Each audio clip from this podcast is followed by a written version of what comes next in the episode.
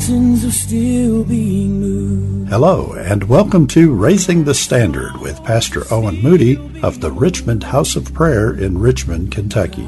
You're invited to join us each Monday, Wednesday, and Friday for an anointed full length message from Pastor Moody. After the message, we'll be back to let you know how you can contact us. Trees are still being raised.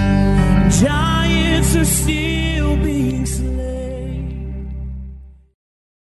On this podcast, Pastor Moody brings us a message entitled A Father's Love. His scripture text to be taken from the book of Luke, chapter 9, verses 37 through 42. Here now, Pastor Moody. It's so good to be in the house of the Lord this morning, and um, God is just doing tremendous things. Uh, we're excited about today being Father's Day. Uh, we do have a gift for every father.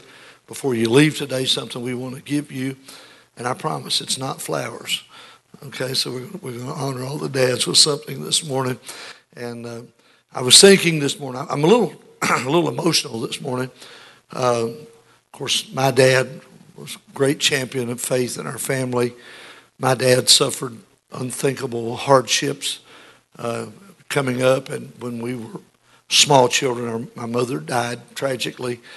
And then from there, I ended up with my grandfather, who, what a man, came through the Great Depression, told me he worked for a quarter a day. And that was from daylight till dark at a dairy farm and walked an hour in the dark to get there and an hour to get back and packed his lunch every day. Worked for a quarter a day, six days a week, made a dollar and a half a week. But that man who couldn't even write his name lived a good life, raised a big family, and died. Um, I kind of say this with integrity and character. Had a good name, and he was an influence in my life. He was a little rough around the edges when it come to dealing with boys. I tell people all the time I never had any gender issues. I knew all the time I was a boy because it seemed like about every five minutes I'd hear him say, Boy, I'm going to get a hold of you. Boy, you better straighten up. Boy, I'm not telling you again. Does anybody know what I'm talking about? But he loved us like his own, and my children loved him. He loved my oldest girl, Felicia, especially because she was running around at that time, right up to the time he died, when he was on his deathbed and didn't know anybody. When she walked in, she walked over to the bed and said, Pa, do you know who I am? He had a nickname for her. He called her Dutch. He looked around and said, It's my Dutch. And I remember when he passed, what a heartbreak it was. And then my father in law was a great friend, influence. He was saved 10 years before he died. And uh, we, we were close. I, he had, my wife's got seven sisters. I'm the only surviving uh, son-in-law, uh, you know, brother-in-law, I guess you could say now to the sisters. And uh, he always told everybody he loved me like his own, and he did. I believe he was more proud when I got called to preach. He was as, as proud as he would have been if it was his own son. So they're in heaven today, and I just want to honor them. And we want to honor all the fathers, all the dads. One of my spiritual sons messaged me this morning and just said, I love you, Dad. So this is a good day.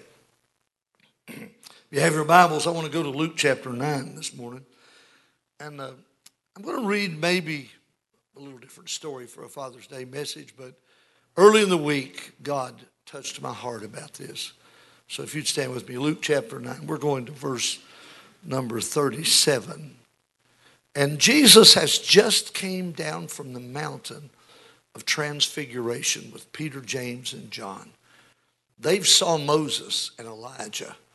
And God has spoke from heaven and said, This is my beloved son. The Father spoke and said, This is my beloved son. When they came down, the, the scribes were contending with the rest of the disciples because this man had brought his demon possessed son to them to be healed, and they couldn't heal him. So that's where we are in this story. So in John, uh, Luke chapter 9, verse 37, the Bible said, And it came to pass that on the next day, when they were come down from the hill or from the mount of transfiguration, much people met him, met Jesus. And behold, a man in the crowd of the company cried out, saying, Master, I beseech thee, look upon my son. So this is the father of the son. For he is my only child. You hear that in the father's voice. This is my son.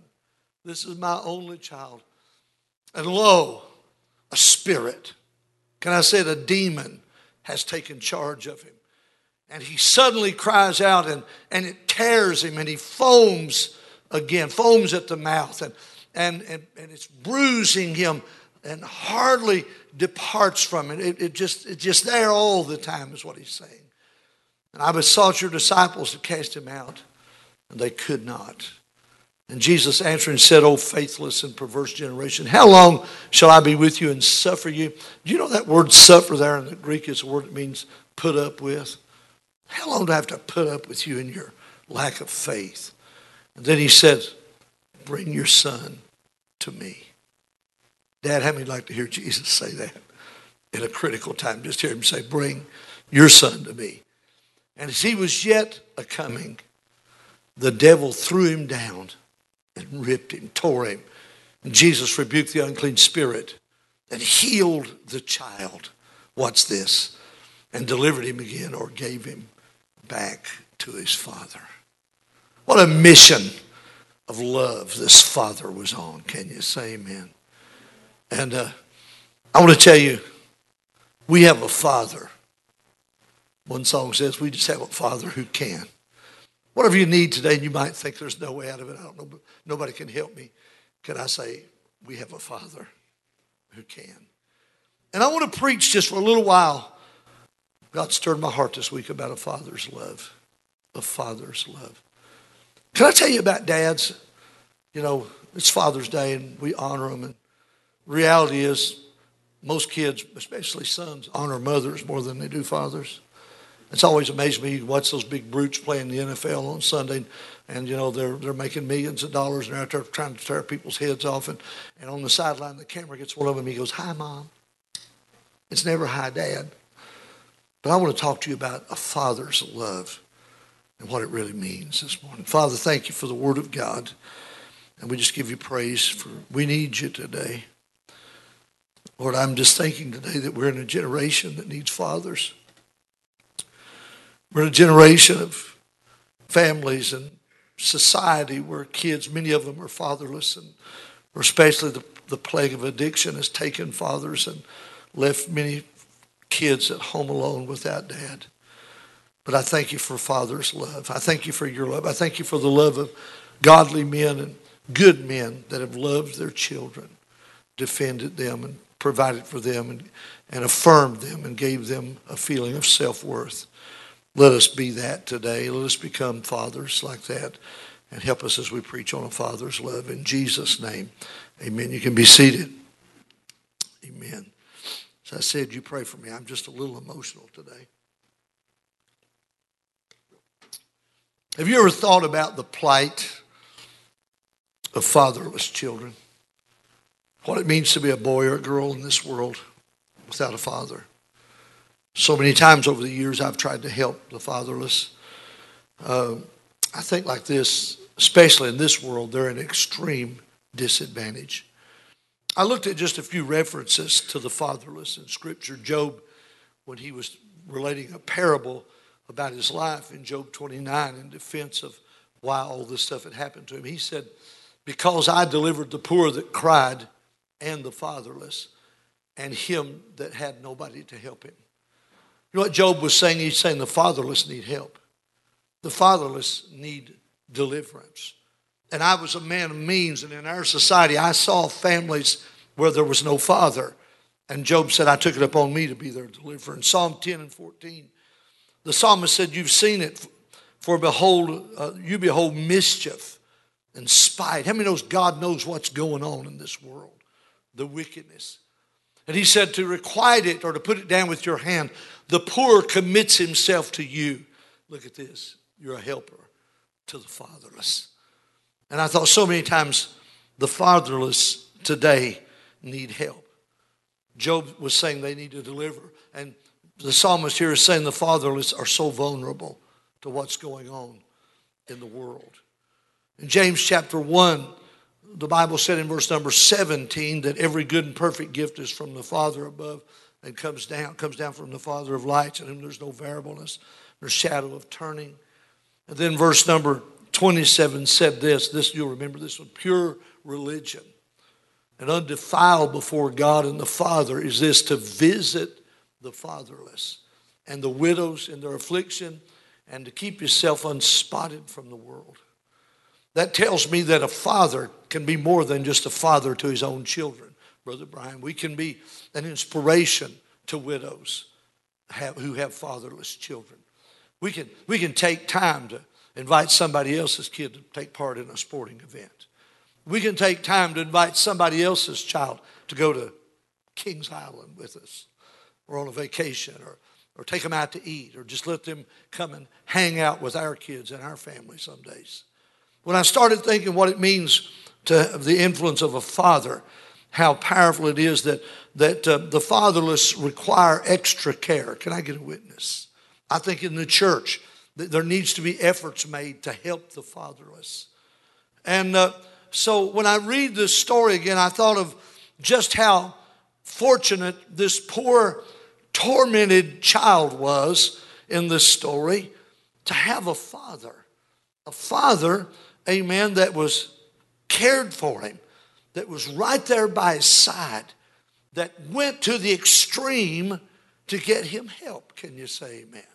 He didn't just, well, brush him aside and, you know, and I've seen, can I say this? And I won't get too specific about it, but I've seen men over the years because a child was born with a challenge or had problems, they would just brush them aside and favor the other children.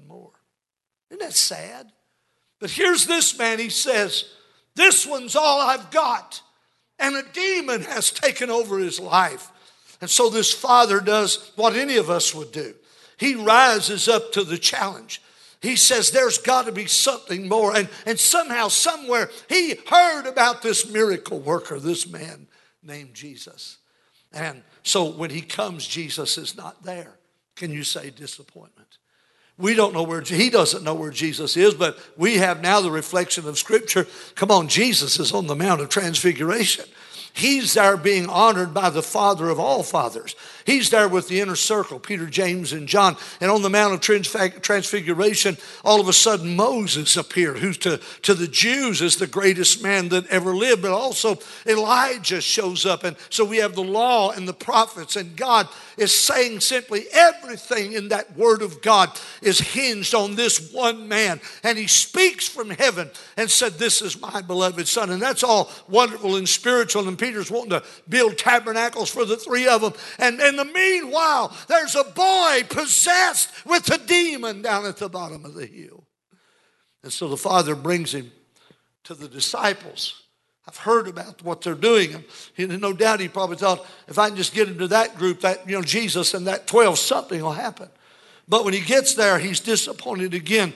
And, and I thought like this there are places in our society where the fatherless child, the tormented child, the oppressed child, the child that, that doesn't have the affirmation of a father. You know, that's the child that's usually picked on. Can somebody help me right there? Usually, the child that doesn't have the father is the one that, that doesn't do well in school and, and ends up in, in circles of, of influence that he shouldn't be in, and ends up, I hate to say it, many of them on drugs and many of them in jail, amen, or in prison while they're still at a young age. And, and you might say, well, they don't have to live that way. But I remind you that probably most of us can say, I am who I am because there was a man that stood in my life and guided me and helped me to understand what life was really all about. Or at least, thank God, some man, some godly man or, or family that helped me find my way to Jesus. And yet, there are many in our society today that are just out there and the devil is tearing them.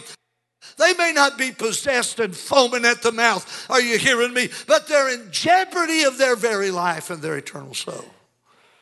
So all of a sudden, this father says, I've got to do something. So he, he brings this child to Jesus.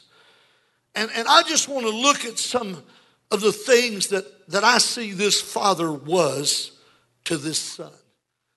And it inspired me that, you know, for 43 years of my, well, really all of my, of my children's lives, I protected them. I provided for them. I watched over them. But when I got saved, that stepped up to a new level. I became something spiritual to my children. And the first thing that I saw about this father was simply this, and uh, this will not be deep and profound, but it's what God spoke to me. Can I tell you, this father knew what it meant to be and was an intercessor. He knew what it meant, Brother Anthony, to stand in the place of that child, amen, and try to find help for him. That's an intercessor. You know, an intercessor, I know we, we think of intercessory prayer warriors, and, and that's who we are, and thank God for intercessors. But can I tell you, I've been an intercessor for my child with people at times. There's been times that I had to stand and, and confront people for the welfare of my child, or deal with people, or, or plead with people even for something concerning my child. And uh, so when he thought about this man, he was an intercessor. The scripture said in verse number 38, and uh, uh, that he, he brought the child to meet Jesus. And uh, the man, uh, uh, he, he cried out when he saw Jesus in verse 38 and said, Look up on my son. I mean, it's, you know, somebody said, Well, that, that, that might be kind of selfish. No, he's an intercessor. When you're an intercessor and there's a problem, there's a life threatening situation, and it's your child, come on, somebody. In this world, I think that children need to know come hell or high water, there's a dad that's going to stand up for me and is going to plead my case to whomsoever it's necessary to plead it, and especially to God. So he brings him to Jesus. I thought what it means to come to Jesus, how important it is. And in John chapter uh, 4 and verse number 46, we have another account. The scripture said Jesus came to Cana of Galilee where he made the water wine. And there was a certain nobleman, watch this, his son was sick at Capernaum. And watch verse 47. When he heard that Jesus was come out of Judea into Galilee, he went to him, besought him that he would come down and heal his son, for he was at the point of death. So we see two men here. One of them's just an average father of the community, the other one's a noble man, which means he's a, a prominent man. He's very prominent in society. And so they bring their, they come to Jesus with the need of, of their children. And Jesus sort of rebukes this man and said, Except you see signs and wonders, will you not believe? Jesus was kind of, you know, kind of mildly rebuking him because he's, he's expecting to see something. But notice what he says. The nobleman said to him, Sir, come down ere my child die. I believe he at this point, he threw, you know, all restraint to the wind and he was pleading with Jesus. My child is about to die. It means something to be an intercessor for your children. Jesus said to him, Go, in verse number 50, your way because your son lives. And the man believed the word that Jesus had spoken unto him, and he went his way. And as he was going down, his servants met him and told him, saying, Your son, can I, can I paraphrase? Your son is healed. He's alive. He's not dying. Something happened. And he inquired, What time did he begin to amend? And they said unto him, Yesterday, about the seventh hour. Amen. Which, which means about one o'clock in the afternoon. And that was the very moment that Jesus said, Amen, that he that, that the child was made whole. He in verse 53 he said he knew it was the same hour in which Jesus said to him, Thy son liveth. And he believed, not only him, but now his whole house. Do you see what happened? Because this father stood up for his son, all of a sudden the whole family's believers now. And they're all saved. Come on, somebody give God praise if you would. Go ahead, give him a praise. Verse 54 said, This is the second miracle that Jesus did. And we like to preach about turning water to wine, but Mary said, you know, do, do everything he tells you. But I'm here to tell you this miracle has happened because there was a father that stood up and interceded for his son. And can I challenge you, dads, today, amen, that we need to be intercessors for our children. Amen. I, so many times over the years, and I thank God for them, and, and but this is not Mother's Day. I'm talking to dads today. I've, I've heard many men say, I would come in late at night and I could hear my mama praying, and mama prayed. And thank God mama did pray. But how much better and how, how uh, will it be also if dad is involved in that process of being that prayer warrior. Come on, somebody, and help me. I think that we need to understand that a father, amen, has a responsibility to be the priest of the home and not just the provider. It's more of the business of the father to set the spiritual atmosphere of the family and lead that family to worship God and come to know Jesus. Are you hearing me like this did when this father here at Cana, amen, when he brought his son to Jesus and came, or he came to Jesus, the Lord Lord healed him, and then the whole family got converted. I'm going to tell you, I believe that there's an opportunity here. I believe there's a privilege here for dads to step up and bring heaven down to the house. Come on, somebody, and do something great for God in the day we're living in. Amen. Hallelujah to God. So the first thing I saw was he was an intercessor. And the next thing I noticed about him was he was a man of action. He didn't just pray, he put legs on his prayers. Verse number 40 says that, that he told Jesus, I brought him to your disciples to get this devil cast out. And they couldn't cast him out.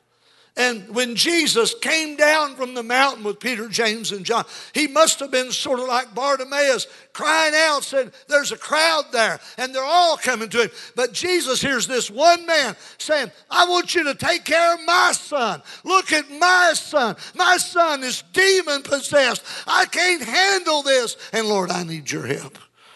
Amen. I'm going to tell you, it means something to obey God. It means something to look at the family and say, Today, we're getting after God. Amen. Today is the day we go to the house of the Lord.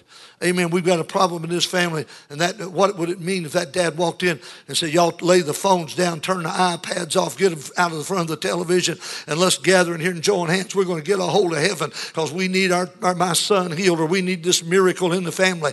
Or do you understand what I'm telling you? That thank God it's time that we rise up and do battle with the devil and let him know when you when you come messing with the, my family, you're messing with me. And uh, I seen a flag on the back of a truck yesterday, an old yellow truck. And on one side it had an American flag, and on the other side it had a yellow flag with a snake on it. Now, I don't know what it represented, but it just said, Don't tread on me. And I thought, Dear God, that's sort of what fathers need to be like. You mess with me and my family, and me and this Holy Ghost are going to give you more trouble than you ever imagined that you'd get into, devil. Come on, somebody. So he was a man of action. He brought his son, amen, to Jesus' disciples, but they were powerless to touch him, to help him. Then he brought him to Jesus. And listen, I thought man has, can I say it, an extremity. There's only so much that humans can do. And, and I've, you know, I've, I've, I've met Macho Man and I've met Bubba down through the years, you know, that I don't need God. I can, I can handle this. You know, one man told me one time I was talking to him about the Lord, and he was sort of a successful man, you know, financially, materially. And he looked me right down. I, I was talking to him about coming to church. I said, You know, the Lord's blessed you. He said, Let me tell you something. He said, God didn't bless me. He said, Everything I've got, I've worked for it. Everything I've done, I've done it myself. I looked at him and I said, Let me tell you something. If it wasn't for God, you wouldn't have enough sense to tie your shoes. Sometimes you just got to be blunt with people. We need God. Can you say amen?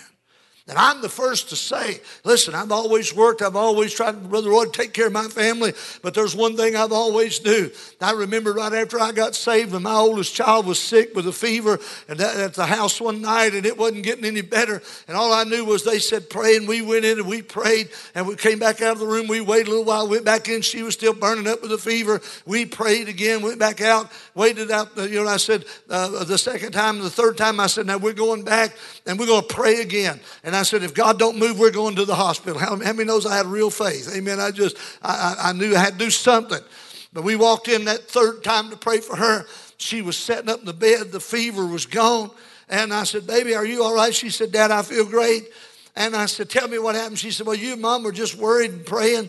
And she said, When you all walked out of the room, she said, I said, Jesus, will you come and help us? And she said, The Lord walked in here. She said, I saw him. He touched me. Come on, somebody. And the fever left. I'm glad that we can do things that our children know that there's a God that can answer. We hadn't been saved long. That just we were just young.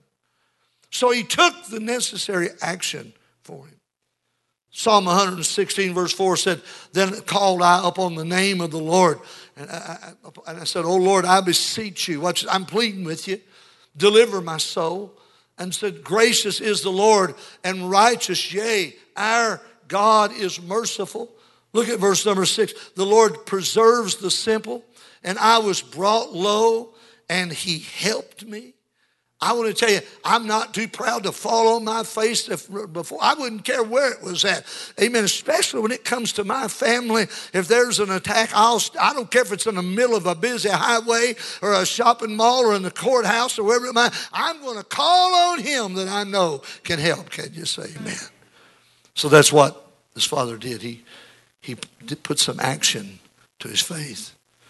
You know this story in Matthew or Mark chapter 5 about the woman had the issue of blood. In verse number 25, it said she had an issue of blood 12 years and she suffered many things of physicians and spent all that she had. It was nothing better. Grew worse. But the scripture said when she heard of Jesus, she came in the press behind him, touched his garment. And she said, If I may just but touch his clothes, I'll be whole. There was a man that was palsied, he was paralyzed, and Jesus was in a house and four men picked him up and carried him to where Jesus was. And the Bible said they couldn't get in because of the press. One old preacher I, I was heard preaching years ago said said the media was there, the newspaper and television people was there, and they couldn't get in the house. That's not the press it was talking about, but that was a good illustration. Everything in this world today is designed to keep you away from God. Can you say amen? The press meant the, the press of people, the crowd of people. So you know what they did? Four men carried that fellow up on the roof of the house and tore off the roof and let Jesus down in the middle. What are you saying, preacher? I'm saying dads have got to come to a realization that our society's going to hell, that our kids are in danger, that our grandchildren are, can I say it? They're not growing up in the America that we grew up in. Can I, can I get a witness? Things have changed. It's time for dads to become intercessors. It's time for dads to become men of action. Can you say amen? It's time for us to become people that realize that we must be the one to press the battle for our children. And the third thing I want to say about this father was he was successful.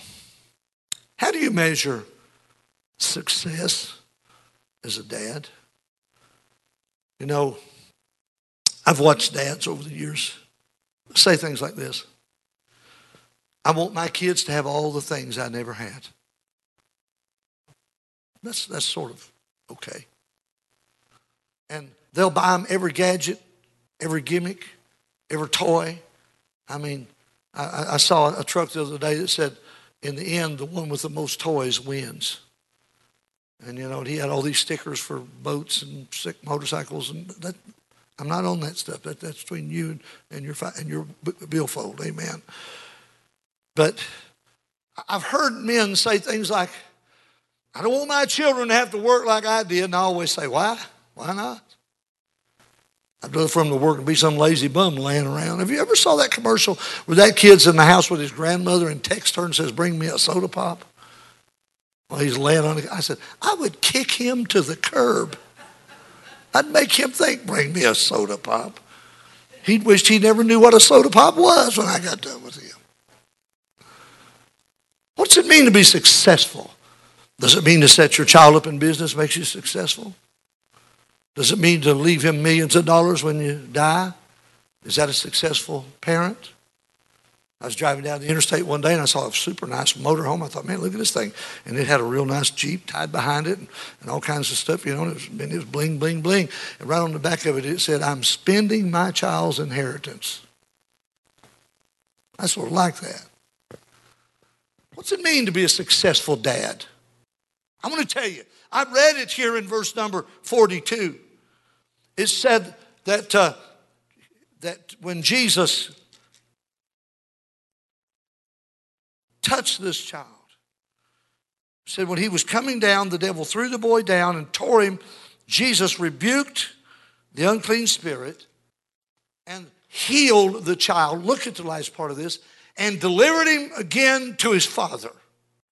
You know why I say he was successful? Because he brought that boy back home free. He brought him home delivered.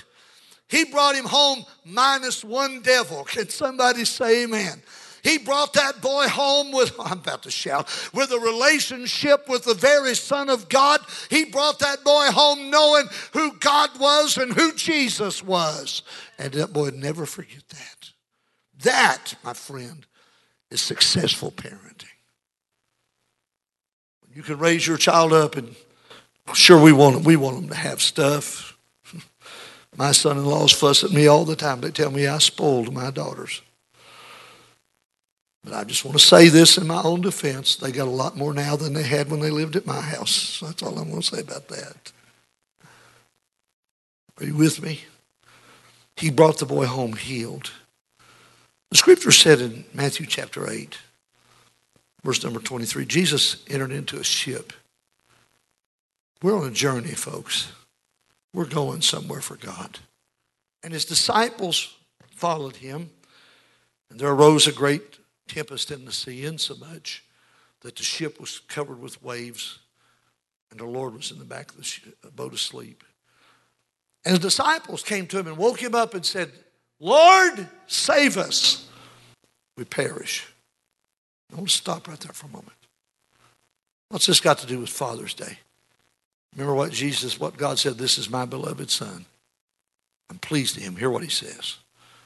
So they came to Jesus they came to the intercessor. They came to the deliverer. They came to the healer, to the miracle worker. And they looked at him and said, Don't you care that we perish? And Jesus said, Why are you so fearful, you little faith? Then he arose and rebuked the winds and the sea, and there was a great calm. And the men marveled, saying, What manner of man is this that even the winds and the sea obey him?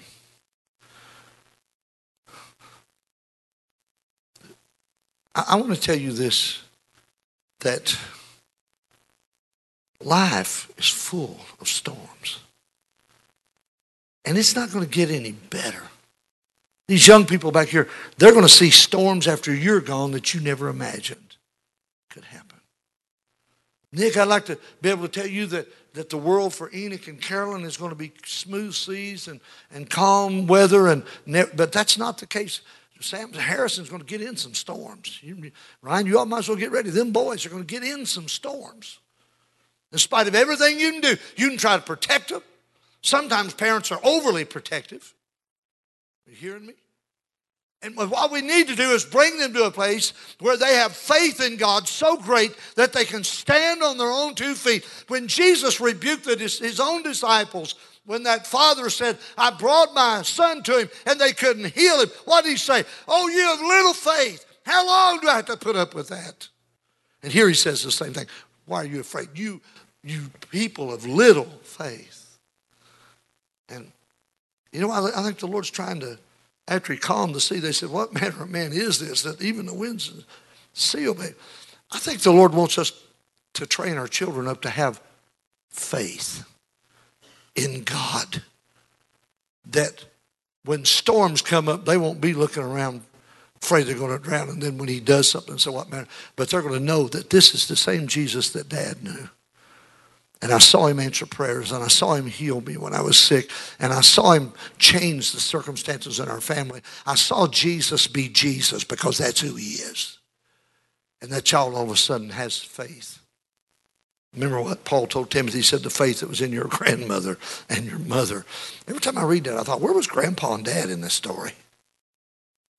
Are you with me? Again, I'm not preaching Mother's Day message, so don't y'all ladies get mad at me. I just think dad needs to be the man of God for the whole family. For the whole family. I want to conclude with this. Time's running out. Time's running out, and dads, this could be our last hoorah. Can you say amen? I was um, reading the other day about the Alamo, and uh, there was um, Houston had a great army that was away from the Alamo, and the group that was trying to hold the Alamo was 300 and something of them. And uh, Santa Anna had sent a 5,000 man army to take the Alamo artillery. There's 300 men. They're waiting on Sam Houston to come and bring reinforcements, but he never made it. And Santa Anna had boasted and said, I'll leave, he, he told his soldiers, leave none of them alive. But what he didn't know was that that 300 in there, there was people in there like Davy Crockett. And some great men were that, you know, that Crockett came from Tennessee to fight at the Alamo. This guy loved a good fight. Can you say amen? And they were fighting for freedom. They were fighting because Texas, they felt, should belong to America. And when Santa Anna finally got in there, and, all, and they killed the last one, but do you know that over a thousand of his soldiers died in the attack? They fought hard. And when I was reading about that, I thought time was crucial. Timing was crucial. Houston didn't make it, and everybody in the Alamo died. And it became the battle cry of the Spanish American War when they would say, Remember the Alamo. And I'd like for the battle cry of the church to be, Remember, and you fill in the blank, the time that Jesus brought you out of that horrible situation. And your children saw that. The Bible said in Jeremiah chapter 8 and verse 20, the harvest is past. The summer's ended. The productive season's over. And we're not saved. That's always been a challenge to me. For he said, For the hurt of the daughter of my people, I am hurt. I am black. And, that, and, and you got to understand, this is not a racial statement, but in, in the Hebrew, in, in, that culture, to, you know, they, they, they were thought to be, to be black meant covered in ashes, covered in sackcloth, covered in despair. And they were saying, they were saying, I am black. And astonishment has got hold of me. And then Jeremiah says, Is there no balm, no healing in Gilead? Is there no physician there? And, and I want to say to the church, where is the move of God to the church world? I thank the Lord for the way we see Him move here and for the way people are stepping up and with the way men here honor God. And uh, uh, he said, is there, no, is there no, no physician there? Then he said, Why then is not the health of the daughter of my people recovered? And so I think dads need to realize today our society is in a mess. Does anybody really believe the help is coming from Washington, D.C.? Or Frankfort, Kentucky? Or City Hall? You hear me? Or the county courthouse? I mean, and I honor those who are in authority over us. I'm not here to criticize anybody, but I'm here to tell you it's the church and it's the men of God that's going to make a difference in America. Fathers. Come on, Nick. A father's love brought a tormented, demon possessed boy. Can you imagine that when society saw that boy, they walked by and thought, oh my Lord. You know? We like to think they said, well, bless his heart. Oh no, that's not what that's not how people do it. Haven't you seen them out in society? They bear the marks of hell, and people walk by and just, you know, just disgust. But this boy said, This is my only child, this man did. And he brought him to the only one that could help him. Amen. He didn't just bring him once, but he stayed there till Jesus came off the hill. That's a father's love. Amen. Stand with me. That's a father's love. Hallelujah.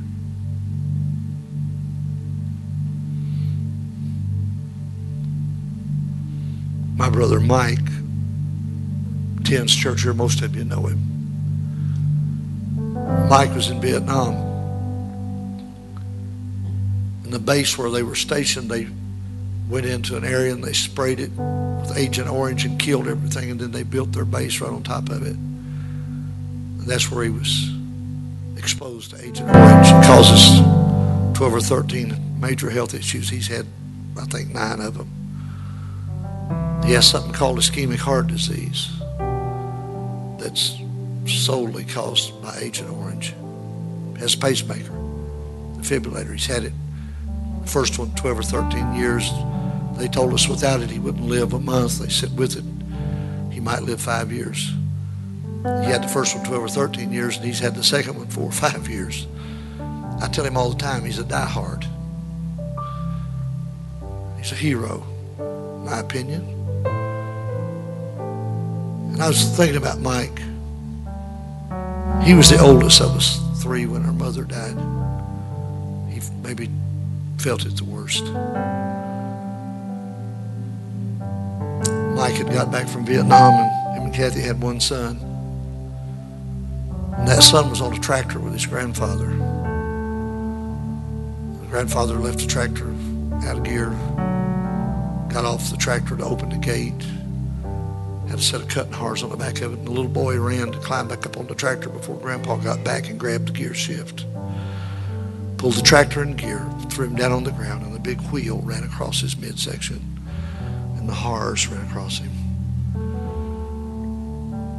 When I got the call, I was down on Jigwater, if any of y'all know where that's at, doing some work for an old lady on her house.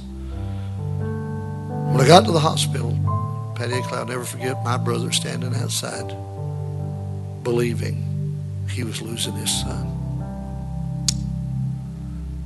Make a long story short, none of us were saved.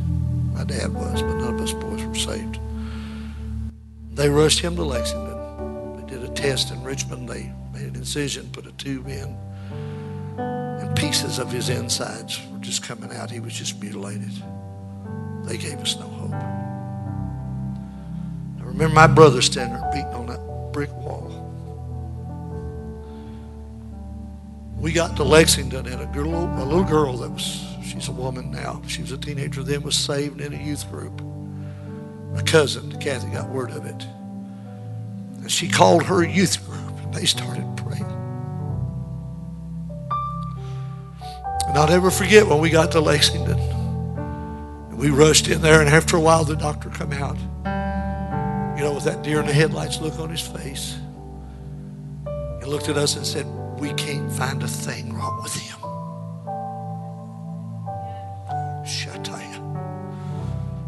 I'm glad that girl got a hold of God for us. But I thought later that dad came to Jesus too. You hear me? I remember back all this happening with Mike when he had he went into a ventricular tachycardia. He called me. He'd had lungs collapse two or three times because of Agent Orange. He said, I can't breathe. Go to the hospital. We thought it was a lung collapse again. When we got there, we found out that it was a killer heart rate, a heart thing, ventricular tachycardia. The cardiologist told me if he had not been in the ICU, he would, you would be at the funeral home this morning. He was that close to death. He said he won't live a month if we don't do something. And I said all that to say this. I remember my old dad who had watched our mother die, who had prayed so hard for us. And he's stricken now with Alzheimer's. And they roll him in the hospital. And he sees Mike laying in that hospital bed. He wasn't able to talk a lot, but he knew what was going on. And I saw him in that wheelchair with those tears running down his face, and I saw that hand go up. Dads, we need Jesus for our family. It's all right. We need Jesus for our family every day. And the best thing you can give them is a father's love that's rooted in the love of God. Because Adam, those girls will grow up. Somebody will come along and take them away from you one day. But the thing that will affirm them is dad telling them how precious they are and taking them to church and guiding them to Jesus. So a father's love is precious. Can you say amen? Father, we love you today. We thank you for Christ. We thank you for faith in the Son of God that loved us and gave himself for us. Behold, what manner of love the Father has bestowed upon us that we should be called the sons of God we see what love is because the Father so loved the world that he gave his own Son. So, fatherhood is about giving, and it's about owning your children. A man that doesn't provide for his own is worse than an infidel. But the father that has the love of God in him, he's the father of his child. Help us be those fathers today, God. And set our hearts on you, Lord, come and hope you enjoyed today's message and we'll tune in again next time. Raising the Standard is the media ministry of the Richmond House of Prayer in Richmond, Kentucky. For more information on the various outreaches and ministries of the Richmond House of Prayer, please visit our website at www.rhop.life. Thanks for listening.